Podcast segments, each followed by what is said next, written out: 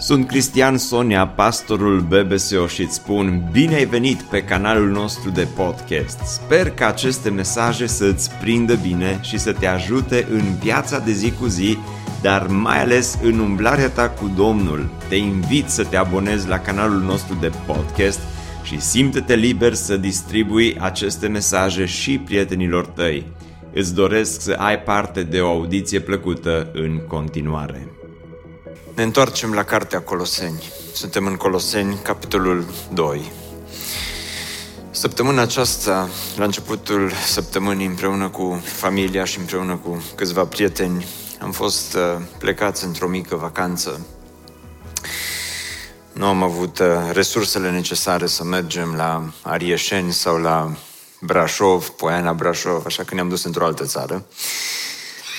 Și uh, că e mai ieftin. Și la un moment dat, uh, în zona în care eram, mă rog, când am ajuns acolo, am fost uh, surprinși să vedem o clădire mai interesantă, o clădire care arăta în felul următor, era o clădire răsturnată. O casă răsturnată, era cu susul în jos. Și când am văzut-o prima dată, am zâmbit și am zis, fii atent cum au construit în mod intenționat casa aceasta, o casă răsturnată.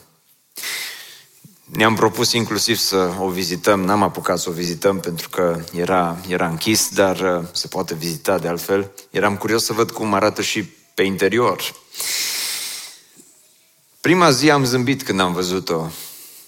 A doua zi când am trecut pe lângă ea, iarăși mi s-a părut interesant, dar am stat vreo 3-4 zile acolo și în fiecare zi treceam pe lângă ea. În ultima zi, nici n-am mai observat-o.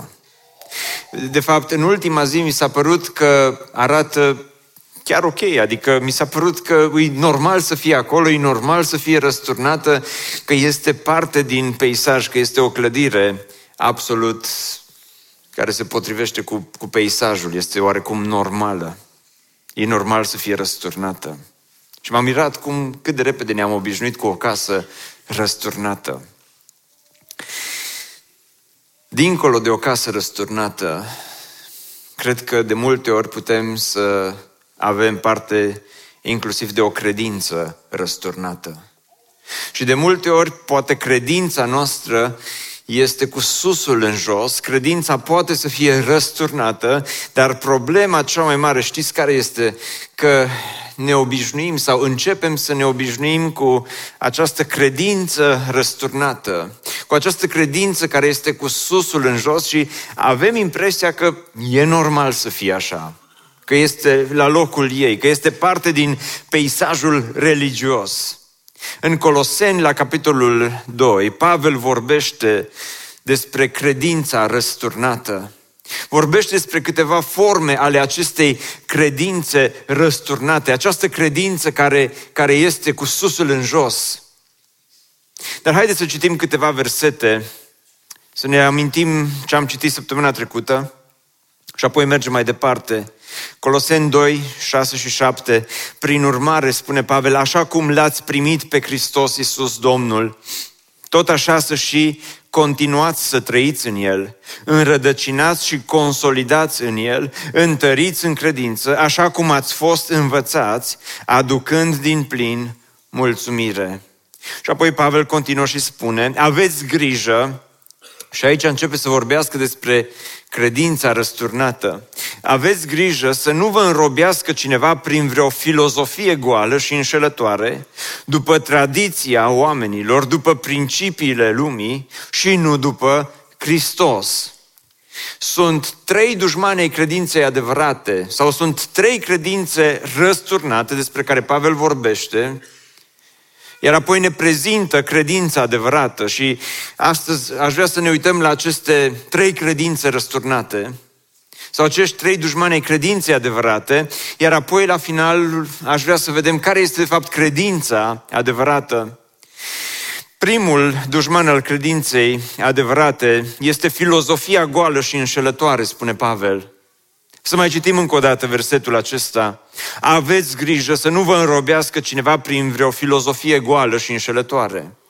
Sau în traducerea Cornilescu spune, nimeni să nu vă fure cu filozofia. Ce înseamnă lucrul acesta? Că dacă studiezi filozofia ca și materie la școală sau la facultate, este uh, greșit. Când eram la școală aveam și curs de filozofie. Când dădeam examen și nu știam subiectele sau nu eram suficient de pregătit, ăsta era versetul care îmi venea în minte și care era o mângâiere pentru mine. Nimeni să nu vă fure cu filozofia. Dar dacă ești student la filozofie, stai liniștit, nu e niciun păcat. nu despre asta vorbește Pavel aici. Și dacă ai examen și nu-ți aduce aminte ceea ce ai învățat, sau dacă ipotetic vorbind, n-ai învățat, nu cita acest verset. Eu am încercat, nu funcționează. Pentru că Pavel aici nu vorbește despre filozofia uh, ca și materie sau ca și știință, ca fiind un păcat să studiezi. Sunt filozofi creștini care au uh, scrieri uh, care sunt valoroase pentru noi astăzi. Dar la ce se referă Pavel aici? În filozofia goală și înșelătoare. Pavel spune că sunt anumite învățături și aceste învățături le primeau inclusiv cei din Colose, din biserica din Colose și învățăturile acestea veneau peste învățătura reală, adevărată, peste Evanghelia pe care uh, Pavel, Epafras și alții au propovăduit-o bisericii din Colose. Exemplu de, ace- de învățături goale și înșelătoare ne oferă chiar el puțin mai târziu în versetul 18 când spune să nu vă răpească nimeni, să nu vă răpească premiul care își uh, găsește plăcerea într-o falsă smerenie și în închinarea la îngeri, cercetând amănunțit lucrurile pe care le-a văzut. O filozofie goală și înșelătoare, spune Pavel, este închinarea la îngeri. Exista această învățătură înșelătoare în biserica aceasta și anume că într-o zi îngerii vor fi cei care îi vor judeca pe oameni, dar cum îi vor judeca? Cu balanța, într-o mână va avea o, o, o balanță cu faptele bune, în cealaltă parte a balanței faptele rele și în felul acesta uh, există această mutație a credinței adevărate și exista această învățătură care punea accent pe îngeri și pe domniile spirituale.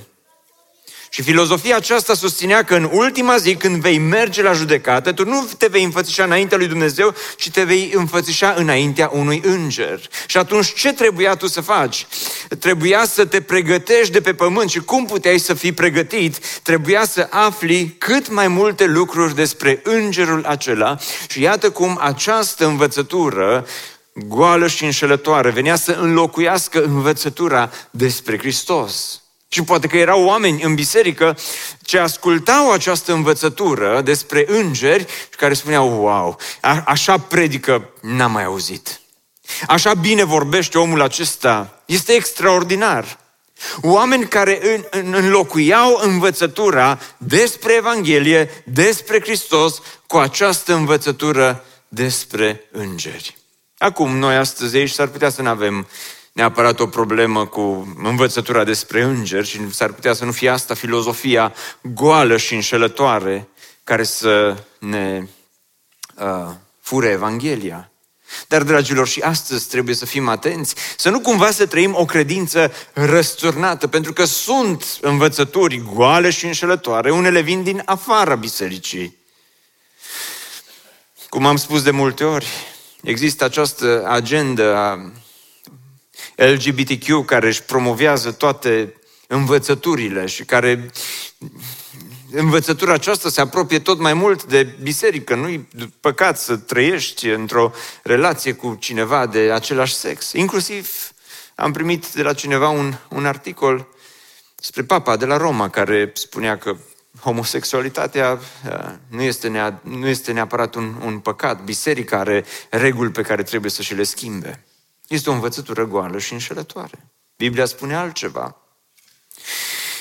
Sunt alte învățături înșelătoare care pot să vină și să răstoarne credința. Învățătura despre iad. Tot mai mult se propovăduiește această evanghelie că de fapt iadul n-ar fi un loc real și că este doar o sperietoare a bisericii. Și că nu are rost să ne amăgim cu acest fel de învățături. Dar sunt înșelături, în, în, în, înșelătorii uh, care vin din interiorul bisericii, învățături goale și înșelătoare care, care vin din interiorul bisericii. Și am tot gândit ce să fac, să dau exemplu acesta sau să nu-l dau și vreau să-l dau acum, dar cu, așa cu atenție. Uh, pentru că în urmă cu vreo doi ani de zile, la un moment dat, cineva m-a sunat să mă întrebe dacă la biserică, atunci când dăm cina Domnului, n-ar trebui să servim cina Domnului cu azim și cu vin. Și am zis, sincer să fiu, nu m-am gândit niciodată la asta. Și mi s-a părut, și omul a insistat cumva că poate totuși ar trebui să facem anumite schimbări, să dăm cina Domnului cu azim și cu, și cu vin și în loc de uh, pâine și must și să schimbăm. Și am zis, mai asta o fi părerea lui și uh, am închis uh, conversația respectivă. Nu mi s-a părut absolut nimic uh, uh, așa anormal în, în conversație. Am zis, omul a avut părerea asta și m-a sunat să mă întrebe dacă n-ar trebui să facem asta. Apoi m-a mai sunat cineva să-mi spună, tot în aceeași săptămână, frate, vedeți că s-ar putea să îi duceți pe oameni în rătăcire prin faptul că nu serviți cina Domnului cu azim și cu vin. Am zis, Doamne, păzește, dar ce se întâmplă în uh, săptămâna aceasta? Și am întrebat, totuși ce vrei să spui? Păi, uite, zice că este cineva un pastor, simpatic de altfel, un, un om foarte fain și dacă o dintre voi uh, știu că uh, îl ascultați și are învățători bune și o să-i trimiteți predica aceasta și nu e nicio problemă, că, repet, este, este un om simpatic de altfel, doar că uh, la un moment dat, într-o predică, susținea faptul că cina Domnului ar trebui servită cu azim și cu vin. Acum, nici asta n-ar fi o problemă, că e o părere, e părerea cuiva, nu este doctrină, nu este neapărat un adevăr esențial al credinței, dar ceea ce a transformat părerea aceasta într-o învățătură goală, și aș zice inclusiv înșelătoare, și cu respect spun lucrul acesta, este afirmația pe care a făcut-o după. Și anume că dacă tu bei must la cina Domnului, l-ai înșelat pe Domnul Isus. Iată că în felul acesta, o învățătură care poate fi doar o părere a cuiva, păreri putem avea cu toții, dar când vii să spui, dacă tu dai cina Domnului cu pâine și cu must în loc de azim și vin, pentru că n-ai studiat, pentru că trăiești în uh, neștiință, pentru că nu te interesează și în felul acesta îl înșel pe Domnul Isus. Iată cum o părere poate să devină o învățătură înșelătoare. Între timp, uh, am înțeles că inclusiv uh, pastorul respectiv a revenit asupra acestei învățături și uh, înțeleg că a corectat-o, dar trebuie să fim atenți la modul în care prezentăm Evanghelia, la modul în care prezentăm învățăturile, pentru că putem veni aici cu tot felul de învățături, cu tot felul de, ce să mai vorbesc, de oameni care fac tot felul de profeții. Profeții despre sfârșitul lumii, profeții despre uh, când va fi sfârșitul lumii și așa mai departe. Și oameni care au făcut anumite preziceri s-au dovedit a fi neadevărate, dar iată că în continuare lumea aleargă să-i asculte. Că e foarte interesant ce zice fratele. Chiar dacă profeția pe care a făcut-o s-ar putea să nu fie adevărată. Dacă vă aduceți aminte, în urmă cu un an și jumătate, când am predicat din Tesalonicen și am vorbit pe subiectul acesta, la un moment dat, am dat exemplu că aș putea și eu să vin să fac tot felul de profeții, de preziceri și eram prin anul 2021, toamna, în, era octombrie sau noiembrie. Și la un moment dat am zis, uite, și eu aș putea să vin să fac tot felul de profeții aici. Să spun, de exemplu, că anul, la începutul anului viitor, în 2022, Rusia va ataca Ucraina. Uh, să vă spun după aceea că Rusia s-ar putea să se împrietenească cu Iranul și de aici s-ar putea să fim la marginea celui de-al treilea război mondial și ce să vedeți? Eu am zis așa cu titlul de exemplu, dar tot ce am zis s-a și întâmplat. Mi-a și părut rău după aia, zic, uite, puteam fi profet adevărat. Dar, uh, dar nu despre asta este vorba, spune Pavel. Despre a veni cu învățături care, despre îngeri, să wow, ce, fii atent ce a spus, fii atent ce învățătură, uite, uite ce uh, a, a, a mai născocit cineva. Cum spuneam săptămâna trecută, dacă este adevărat, nu este nou. Dacă este nou, nu este adevărat. Uh, pentru că Pavel spune uh, învățătura noastră, învățătura reală, învățătura adevărată este despre Hristos. Și Hristos trebuie să fie în centrul Evangheliei noastre. Dar un alt exemplu al uh, credinței și a Evangheliei răsturnate uh, găsim în versetul acesta, să nu vă judece deci nimeni cu privire la mâncare și băutură, sau cu privire la vreo sărbătoare, sau la vreo lună nouă, sau la vreo zi de sabat, care sunt doar o umbră a lucrurilor viitoare. Nu este doar filozofia goală și înșelătoare, spune Pavel, dar al, al doilea creștinism, tip de creștinism răsturnat sau dușman al credinței adevărate, este legalismul. Este legalismul.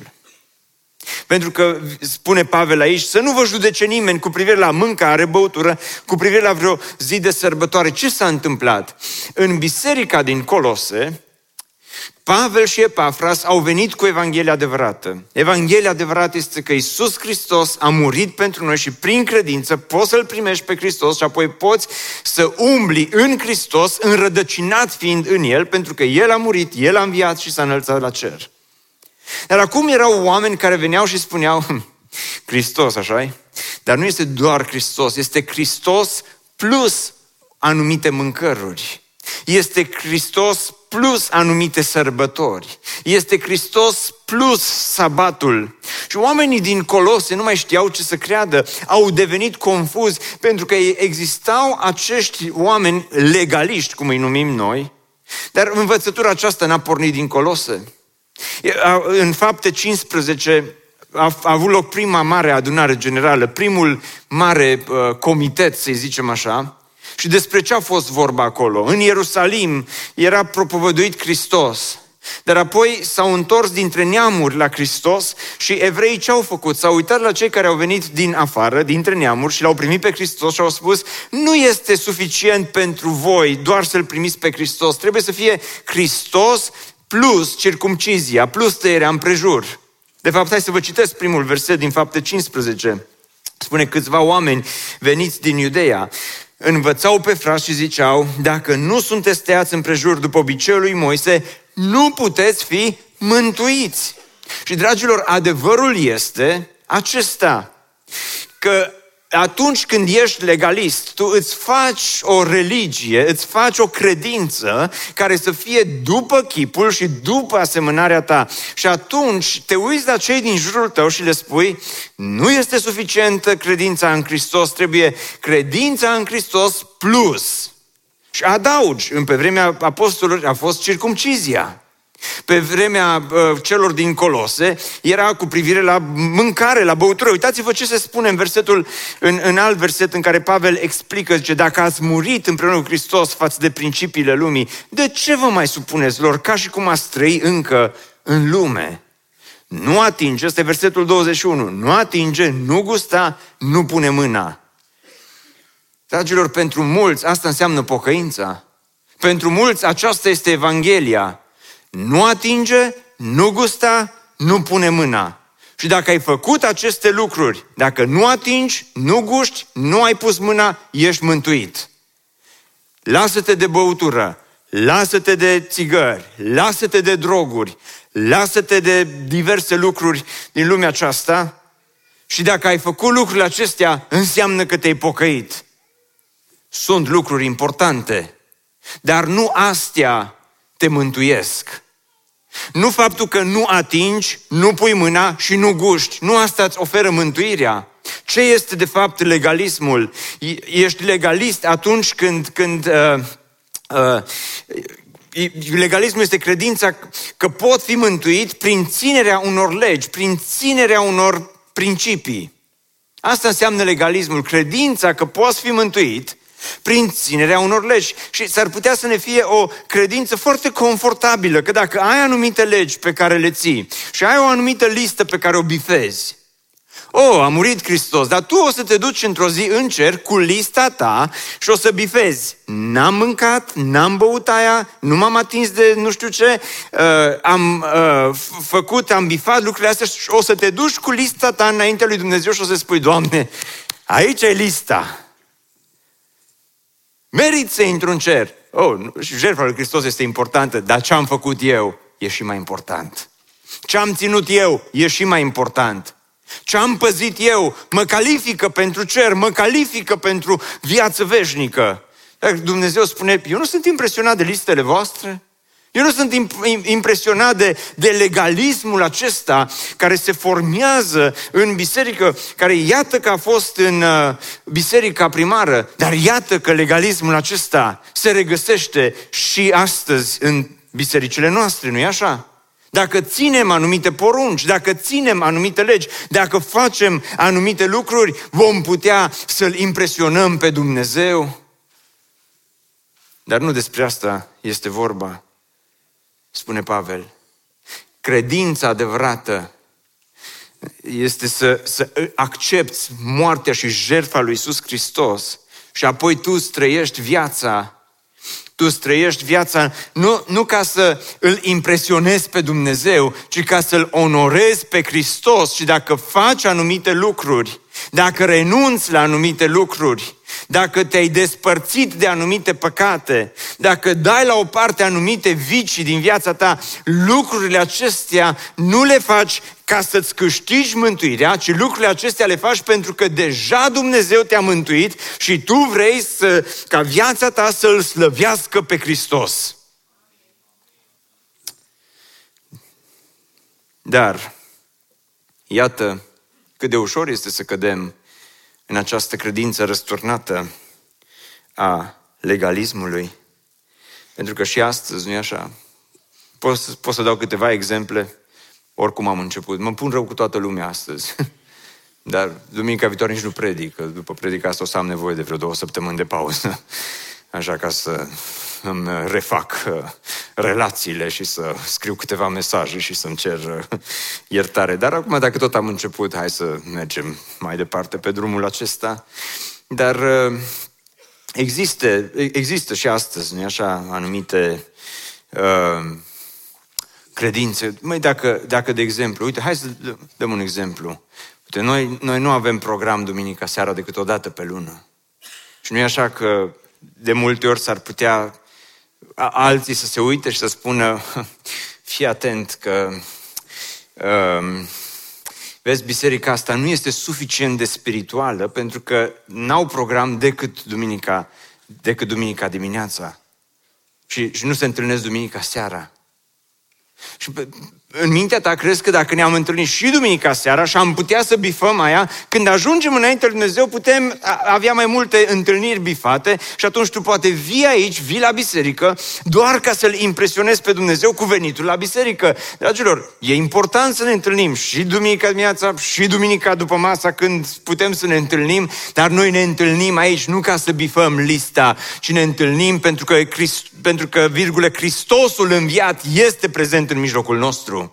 Și Hristos aduce viață și când venim aici, venim nu ca să bifăm, ci să descoperim viața în Hristos, bogăția care este în Hristos, comoara despre care Pavel ne-a vorbit duminica trecută, care este în Hristos. Acum o să iarăși mă pun rău cu o anumită categorie de oameni, dar iertați-mă, de multe ori am auzit mai multe predici despre batic decât despre Hristos. O, mântuirea adevărată este Hristos plus baticul. Când o să ajungem în cer, Dumnezeu va fi foarte impresionat de, de lucrul acesta. Nu asta îl impresionează pe Dumnezeu. Nu asta este credința adevărată sau trebuie să te îmbraci într-un, într-un anume fel. Că este sola Scriptura, este sola fide, dar este și mântuirea, este și sola cravata. Adică este mântuirea și prin, dacă ești pastor, trebuie să te îmbraci într-un anume fel, nu? De ce? Ca să-i impresionezi pe Dumnezeu.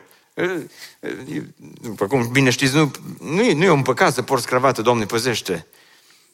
Chiar în urmă cu două săptămâni, așa am venit îmbrăcat și eram, aveam, aveam cravată. M-a întrebat cineva, ce cum de ți-ai luat cravata? Am zis, în glume, a zis, în caz că mântuirea și prin cravată, să o încerc și pe asta, să nu cumva să rămân pe din afară, Doamne, păzește. Dar, dar există aceste uh, seturi, aceste, aceste reguli pe care noi ni le facem și le putem transforma în legalism atunci când spunem că mântuirea este ce a făcut Hristos plus altceva. Acum, trebuie să spun și cealaltă parte, că la polul opus de legalism este libertinismul.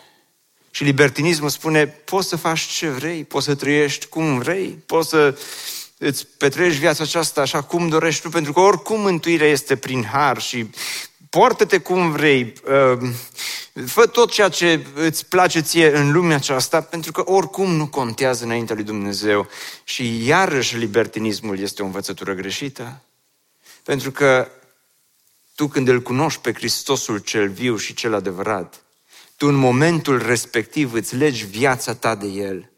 Și când uh, uh, vezi cât de sfânt este Hristos și cât de bun este El și cât de drept este El, tu vrei ca viața ta să nu fie nici legalism, dar nici libertinism, ci vrei să-ți trăiești viața astfel încât viața ta să-L onoreze pe Hristos. Nimeni să nu vă judece, spune Pavel, cu privire la uh, lucrurile acestea, nu atinge, nu gusta, nu pune mâna. Acum, atenție, asta nu înseamnă că n-ai voie să corectezi pe cineva care trăiește în păcat. Asta nu înseamnă că nu ai voie să, să, să, să îl ridici pe fratele tău care poate că a căzut. Asta nu înseamnă, dacă vine cineva și spune, vezi că nu-i bine ceea ce faci, o zis să nu mă judeci. Nu asta înseamnă. Ce asta, a nu judeca înseamnă că tu trăiești viața ta legată de, de Hristos. Ca să mai destindem puțin atmosfera am, uh, am auzit o întâmplare despre un rabin care se apropia de finalul vieții și toată viața lui săracul a auzit că nu-i bine să mănânci carne de porc. Și omul a zis, ok, nu o să mănânc carne de porc și spre finalul vieții a venit pofta de carne de porc și a zis, hai să o încerc și pe asta. Și s-a dus el la un restaurant undeva mai retras, să nu se întâlnească cu nimeni de la sinagogă, mă rog, biserica lui, frați sau surori, să nu-l vadă nimeni, să nu-l judece nimeni.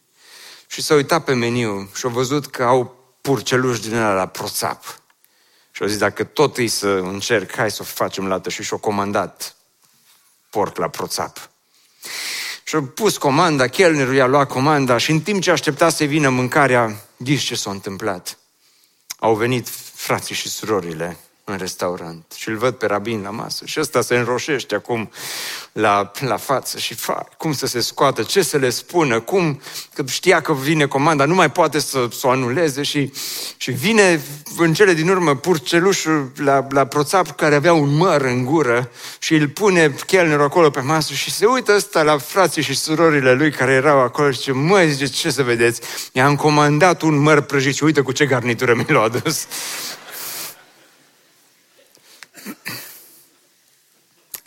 Dar, dragilor, adevărul este că de multe ori creștinismul răsturnat arată după chipul și asemănarea noastră și nu după chipul și asemănarea Evangheliei.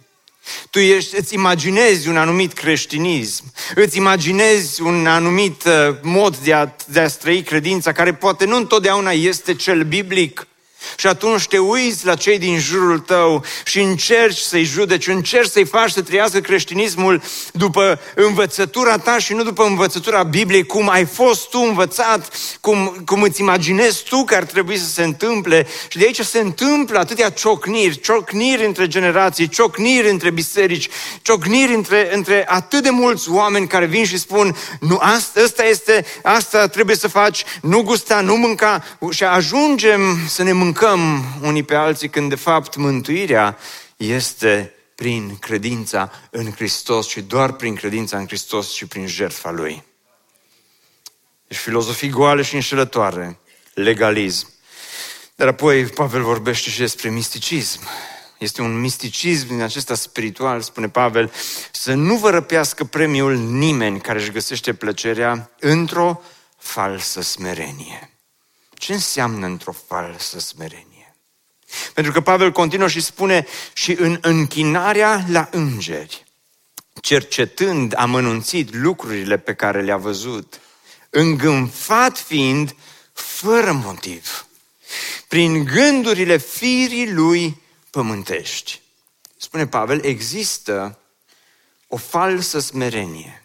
Există o falsă convertire Există o falsă credință și credința aceasta, spune Pavel, are mai mult de a face nu cu realitatea credinței, ci cu aceste, cum le numește el într-un alt verset aici în capitolul 2, cu aceste umbre ale credinței, dar cu acest misticism religios în care îți trăiești viața, în care emoțiile tale spirituale sunt exacerbate la maxim și există această mutație spirituală în viața ta în care ești impresionat de lucruri spectaculoase și devii mai impresionat de experiențe sentimentale, religioase, decât de cuvântul lui Dumnezeu. Asta s-a întâmplat în Colose. Oamenii erau uh, puternic emoționați de această uh, închinare la îngeri, această învățătură. Unii veneau cu o, o falsă smerenie, cu o falsă modestie, alții veneau îngânfați fără motiv să vezi ce am descoperit. Să vezi ce mi-a descoperit mie Domnul. Să vezi ce am, am găsit în această credință, în această credință răsturnată și de aici se pot naște din nou tot felul de erezii, se pot naște tot felul de învățături false și greșite. Este acest cerc vicios în care putem să intrăm și putem să pierdem credința sau realitatea credinței adevărate din cauza acestor învățături false. Și aici trebuie să fim și noi atenți. Creștinismul, dragilor, conține și emoții, conține și uh, așa uh, momente speciale cu Domnul, dar creștinismul trebuie în primul rând să fie bazat pe cuvântul lui Dumnezeu. Când cineva vine să spună și începe fraza în felul următor, Duhul Domnului mi-a descoperit că, aștept continuarea să fie un verset din Biblie, în primul rând. Ți-a descoperit Duhul Domnului că ce? Bazat pe Scriptură. Pentru că dacă îmi spui doar că Duhul Domnului ți-a descoperit anumite lucruri, de unde trebuie cercetat cu atenție să, să, să te asiguri că descoperirea este de la Dumnezeu și nu, nu, este, nu sunt gândurile firii tale pământești. Pentru că sunt anumite descoperiri care pot să fie gândurile firii tale pământești. În urmă cu mai mulți ani am avut botez aici la Biserica Speranța și înainte de botez, de obicei ne întâlnim cu candidații la botez și povestim împreună cu ei, ne spun, uite, care a fost experiența prin care au trecut și mi-aduc aminte, au trecut mulți ani de atunci, am avut pe cineva care a venit și ne-a spus, eu m-am pocăit că am avut un vis. Și mi-a povestit visul. Și într-adevăr era un vis așa spectaculos, aș zice, un vis impresionant. Și am zis, ok, Dumnezeu vorbește când într-un fel, când într-altul este adevărat. Dar, dar am fost surprins că, dincolo de vis, nu exista niciun fel de ancorare în Scriptură, în cuvântul lui Dumnezeu. Și totul, tot, toată mărturia, totul se învârtea în jurul acelui vis. Am încercat să-i explicăm Evanghelia, să explicăm, uite, importanța cuvântului lui Dumnezeu. La un moment dat a părut că a înțeles, am și făcut botezul, dar la scurt timp după botez, credința aceasta plăpândă s-a evaporat. S-a evaporat.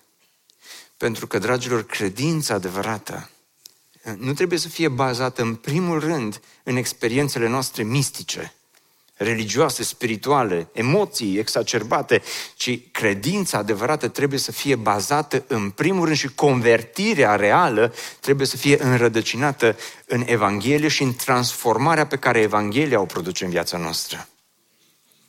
Clar mă pun rău cu toată lumea în predica asta. Dar o să mă iertați. Pentru că este, este obligația mea de pastor să vă spun cuvântul lui Dumnezeu și nu învățături false, goale și înșelătoare. Pentru că sunt și experiențe, pot să fie experiențe mistice adevărate. Uite, un exemplu care îmi vine acum în minte și nu l-am spus la primul program. Blaise Pascal, un om de știință, un om care a făcut mari uh, descoperiri. Știți că este ceva interesant cu privire la el. După moartea lui, în anul 1654, cineva a descoperit, avea cusut în în, în interiorul hainei cu care a murit, avea cusut un bilețel, o hârtie. Și din întâmplare cineva a descoperit hârtia respectivă și pe hârtia respectivă era descrisă o experiență pe care Pascal a avut-o împreună cu Dumnezeu. Și dați-mi voi să vă citesc câteva cuvinte, pentru că există multe emoții aici în ce spune Pascal și cred că sunt emoții bune. Emoțiile pot fi și bune și reale și adevărate și avem nevoie și de emoții, dar nu trebuie să fie doar emoții. Uitați-vă ce spune Pascal. Focul, Dumnezeul lui Avram, Dumnezeul lui Isaac, Dumnezeul lui Iacov, Uh, încredere, bucurie, bucurie, lacrimi de bucurie. Eu, zice, eram separat de El. Izvoarele apei m-au lăsat în viață. Doamne, mă vei părăsi? Să nu fiu despărțit de El pentru totdeauna, scria Pascal. Aceasta este viața veșnică, astfel încât ei să te cunoască pe singurul Dumnezeu adevărat și pe Iisus Hristos. Eu, zice, eram separat de El, am fugit de El, l-am negat, l-am răstignit, să nu mă despart de El niciodată. Poate fi păstrat Dumnezeu poate fi păstrat numai în modurile indicate în Evanghelie.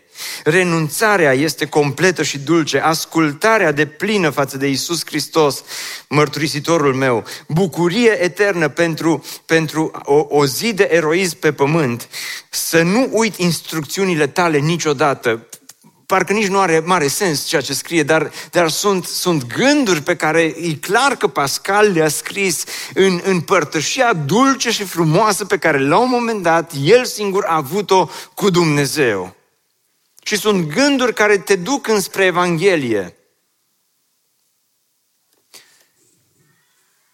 Jonathan Edwards, de altă parte, vorbea la un moment dat despre convertirea reală și adevărată și despre ce se întâmplă cu noi. Și dați-mi voie să vă citesc și din Jonathan Edwards ce spunea. Zicea el în felul următor, de aceea, dacă nu există o schimbare radicală și permanentă în oamenii care cred că au experimentat o lucrare de convertire, toate închipuirile și pretențiile lor sunt zadarnice, oricât de puternic ar fi fost afectați. Convertirea este o schimbare măriață și universală a omului, o întoarcere de la păcat la Dumnezeu. Omul poate fi împiedicat să păcătuiască înainte de convertire. Dar când este convertit, el nu doar că e împiedicat să păcătuiască, ci chiar inima și natura lui sunt întoarse de la păcat către sfințenie. Astfel că de atunci înainte el devine o persoană sfântă, un dușman al păcatului. De aceea, dacă după emoțiile înalte ale presupusei convertiri nu se vede nicio schimbare remarcabilă în el, dacă este la fel de egoist și carnal, de nesimțitor și de pervers, de necreștin și de imoral ca întotdeauna, atunci aceasta reprezintă un argument mai puternic pentru starea lui decât cele mai strălucitoare povești pe care le-a spus vreodată referitor la experiențele lui. Câtă dreptate avea omul acesta! Să ne păzească Dumnezeu de învățături false. Să ne păzească Dumnezeu de legalism și de libertinism. Să ne păzească Dumnezeu de un misticism fals. Pentru că tot Jonathan Edwards spunea, uh, el a fost omul prin care Dumnezeu a adus o mare trezire spirituală la vremea lui și el spunea, că sunt semne ale convertirii pe care oamenii le pot imita și spunea el, simți uh, un fior care trece prin tine, nu este un semn al convertirii. Ai un mare debit verbal, nu este un semn al convertirii. Poți fi foarte bucuros pe moment, nu este un semn al convertirii. Ai o formă de dragoste manifestată pe moment, nu este un semn al convertirii. Uh, dintr-o dată oamenii devin foarte zeloși și implicați. Nici acesta, spune el, nu este un semn al convertirii. Poți avea multe sentimente religioase, nu asta reprezintă convertirea adevărată. Și atunci întrebarea este ce reprezintă convertirea adevărată? Și spunea el în felul următor, dragostea crescândă față de Dumnezeu, care se manifestă printr-o dragoste față de alții, care include lepădarea de sine și pocăința continuă față de păcat. Asta reprezintă semnul convertirii. Îl iubești pe Dumnezeu, îți iubești oamenii, te lepezi de tine însuți în fiecare zi și te pocăiești, nu doar o dată, dar te pocăiești în fiecare zi. Devii un om mai sfânt, devii mai aproape de Hristos. Acesta este creștinismul corect. Aceasta este realitatea creștinismului adevărat. Ce am văzut până aici, spune Pavel, este creștinismul cu susul în jos.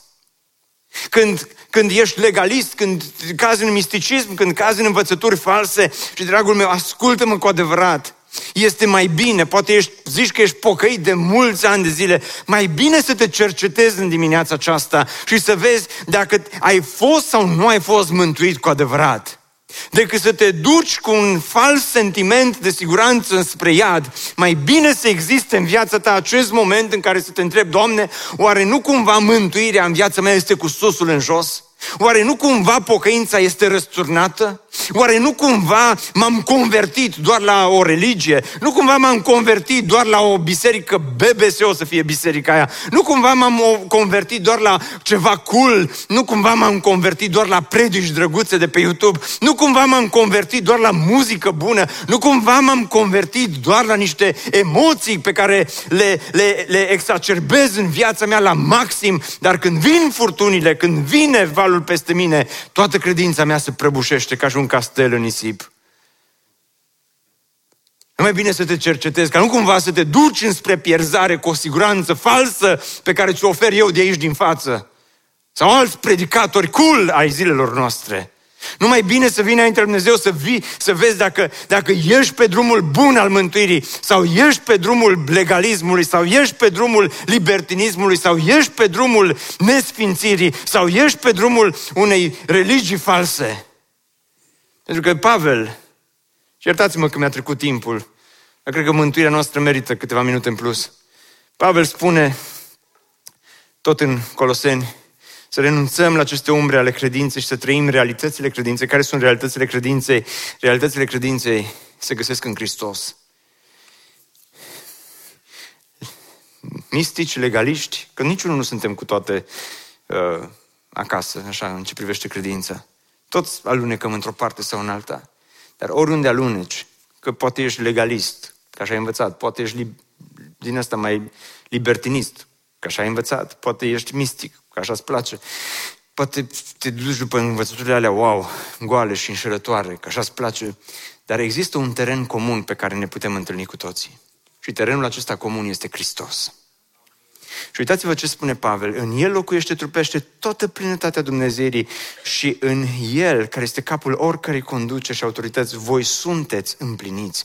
În Hristos ești complet. Mântuirea înseamnă Hristos plus nimic. Hristos, fără să mai adaugi nimic la asta, doar Hristos. Dar când ai descoperit pe Hristos, ai descoperit viața din abundență. Și când descoperi acea viață din abundență, tu vrei să trăiești viața ca să-L onorezi pe El și atunci tu renunți la păcate, renunți la vicii, renunți la uh, imoralități, renunți la lucruri care ți-au pervertit viața, dar renunți la aceste lucruri nu ca să bifezi, ci renunți la aceste lucruri pentru că iubești pe cineva, îl iubești pe Dumnezeul cel viu și adevărat. Pentru că uitați-vă ce spune Pavel că a făcut Hristos pentru noi. Hristos ne-a eliberat de poftele firii pământești, spune, în El ați fost circumciși, nu cu, nu cu o circumcizie care este făcută de mâini omenești, ci cu circumcizia lui Hristos, prin dezbrăcarea de firea pământească. O spune Pavel, nu este Hristos plus circumcizie, și, și atenție, el continuă și spune, fiind înmormântați împreună cu el prin botez, botezul nu, nu înlocuiește tăierea împrejur, nici de cum, botezul nici măcar nu te mântuiește, dar spune, dacă, dacă te-ai întâlnit cu Hristosul adevărat și nu cu o religie, atunci el este cel care te-a dezbrăcat de firea ta pământească, te-a dezbrăcat de pofte, te-a dezbrăcat de păcate care erau și care zăceau acolo în viața ta. Și acum tu trăiești o viață nouă, nu perfectă, cum am văzut văzut dățile trecute, dar trăiești o viață care îți dorești cumva viața ta să-L glorifice pe El, dar Hristos a mai făcut ceva, spune Pavel Hristos ne-a adus de la moarte la viață. Ce frumos este versetul acesta. Pe voi care erați morți în nelegiurile voastre și în firea voastră pământească necircumcisă, Dumnezeu v-a adus la viață împreună cu Hristos. Nu legalismul, nu libertinismul, nu pastorul, nu predica, nu cântarea, nu YouTube-ul. Dumnezeu te-a dus la viață în Hristos. Când erai mort, nu puteai face nimic. Omul mort nu poate să facă nimic. De aceea Hristos, Evanghelia lui Hristos este mai puternică, este mai importantă, pentru că această Evanghelia lui Hristos îți aduce adevărata libertate, îți aduce adevărata viață. De aceea e fain când ne întâlnim aici, dar e fain când ne întâlnim aici, nu ca să facem activități religioase, ci pentru că Hristos ne-a adus la viață și când ne întâlnim aici, găs- îl găsim pe Hristos și când îl găsim pe Hristos, găsim viața adevărată, frați și surori. Asta e Evanghelia, asta ar trebui să-ți entuziasmeze inima, asta ar trebui să te facă să te ridici de pe scaun și să spui slavă lui Dumnezeu pentru astfel de viață. Slavă lui Dumnezeu pentru astfel de mântuire. Dar Pavel spune, Hristos ne oferă iertare Hristos zice, când ne-a iertat de toate nelegiurile noastre și nu mai am timp, dar, dar ce fain spune, ne-a iertat de toate nelegiurile noastre, toate, toate păcatele tale te-a iertat Hristos. Dacă te ierta 50% era bine, era ok. Când greșești față de cineva și te iartă 50%, ești mulțumit? Dacă v-ați certat vreodată acasă și ai zis, te rog frumos, iartă-mă și te-ai iertat așa, 90% ești iertat. Ești iertată 90%. Te mulțumești cu 90%. Așa că parcă vrei 100%. Și Hristos nu te ierta 90%. În Hristos iertarea este de plină, dar mai mult decât atât, tu aveai o datorie. Hristos zice, ne-a șters datoria. Uitați-vă ce frumos. Ce frumos este versetul acesta. El a șters. Și, dragilor, asta trece dincolo de legalism. Asta e Evanghelia care trece, bate baticul, bate cravata, bate uh, uh, orice activități religioase am putea noi să le facem, bate mâncarea, bate sabatul, bate tot. El a șters ceea ce era împotriva noastră, în scrisul cu regulile lui, care ne era ostil și l-a îndepărtat pironindu-l pe cruce. Zapisul, spune în Cornilescu. Ce este zapisul? Ca să vă explic foarte repede, când eram uh, eram proaspăt căsătorit și nu locuiam în Oradea, locuiam undeva lângă Oradea și nu erau așa multe supermarketuri pe vremea respectivă, dar erau ABC-uri. Și câteodată mergeam la ABC și mi uitam portofelul acasă și doamna de acolo mă cunoștea și pentru că mă cunoștea, nu mă trimitea înapoi după portofel și îmi spunea, nu e nicio problemă pentru că te trec pe pe caiet. Mulți dintre voi ați cunoscut-o pe doamna cu caietul. Dar uh, eram trecut pe caiet, da? Și acolo erau ca la ban- mai ceva ca la bancă. Deci BT-ul e zero pe lângă ce era doamna de la ABC. Și uh, când mergeam data următoare, puteam să-mi plătesc inclusiv datoriile de pe caiet. Ei, ce s-a întâmplat? Înainte de mântuire, Biblia spune că aveam un caiet și caietul nu l-a ținut doamna de la ABC, ci caietul l-a ținut nu-i bună asemănarea, cel rău. Dar diavolul te-a trecut pe caiet la fiecare greșeală, la fiecare uh, lucru rău pe care tu l-ai spus. Și când, când, când tu te întorci la Hristos, te întorci cu caietul. Și diavolul îți aruncă în față caietul și spune, no, poftim, uite ce gros e caietul, uite ce mare e datoria, uite ce mult ai de iertat și ești de neiertat pentru că e gros caietul. Și spune, Hristos face ceva când întorci la el, doar că te iartă, dar se pleacă și ia caietul. Și caietul îl pironește pe cruce.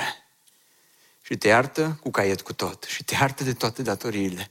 Și din momentul acela trăiești ca și un om iertat înaintea lui Dumnezeu. De aceea putem să cântăm și să spunem, datoria mea a plătit-o El.